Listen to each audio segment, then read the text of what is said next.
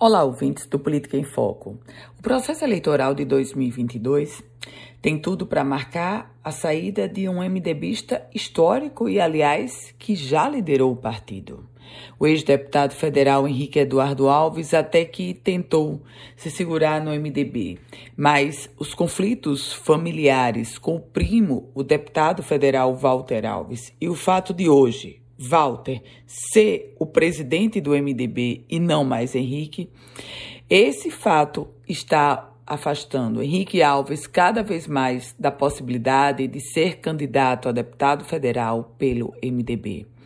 Ex-presidente da Câmara dos Deputados, ex-presidente estadual do MDB por mais de 10 anos, Henrique Alves tenta voltar à cena política, busca o eleitorado do interior para fazer o seu lastro ou tentar construir o seu lastro com vistas ao processo deste ano, mas precisa também viabilizar um partido que o abrigue.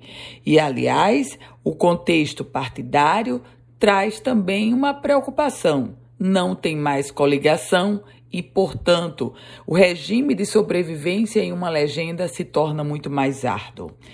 A a negativa do MDB para Henrique Alves traz também uma construção do lado do MDB de priorizar a candidatura de Garibaldi Alves Filho para deputado federal, Garibaldi Alves, que é o pai de Walter Alves. Por outro lado, um dos caminhos prováveis de Henrique Alves é buscar o PSB, PSB que é aliado da governadora Fátima Bezerra, o PSB do deputado federal Rafael Mota. Portanto, nesse processo eleitoral, os primos que se diziam antes irmãos vão estar naturalmente em palanques opostos. Garibaldi na oposição, Henrique na situação.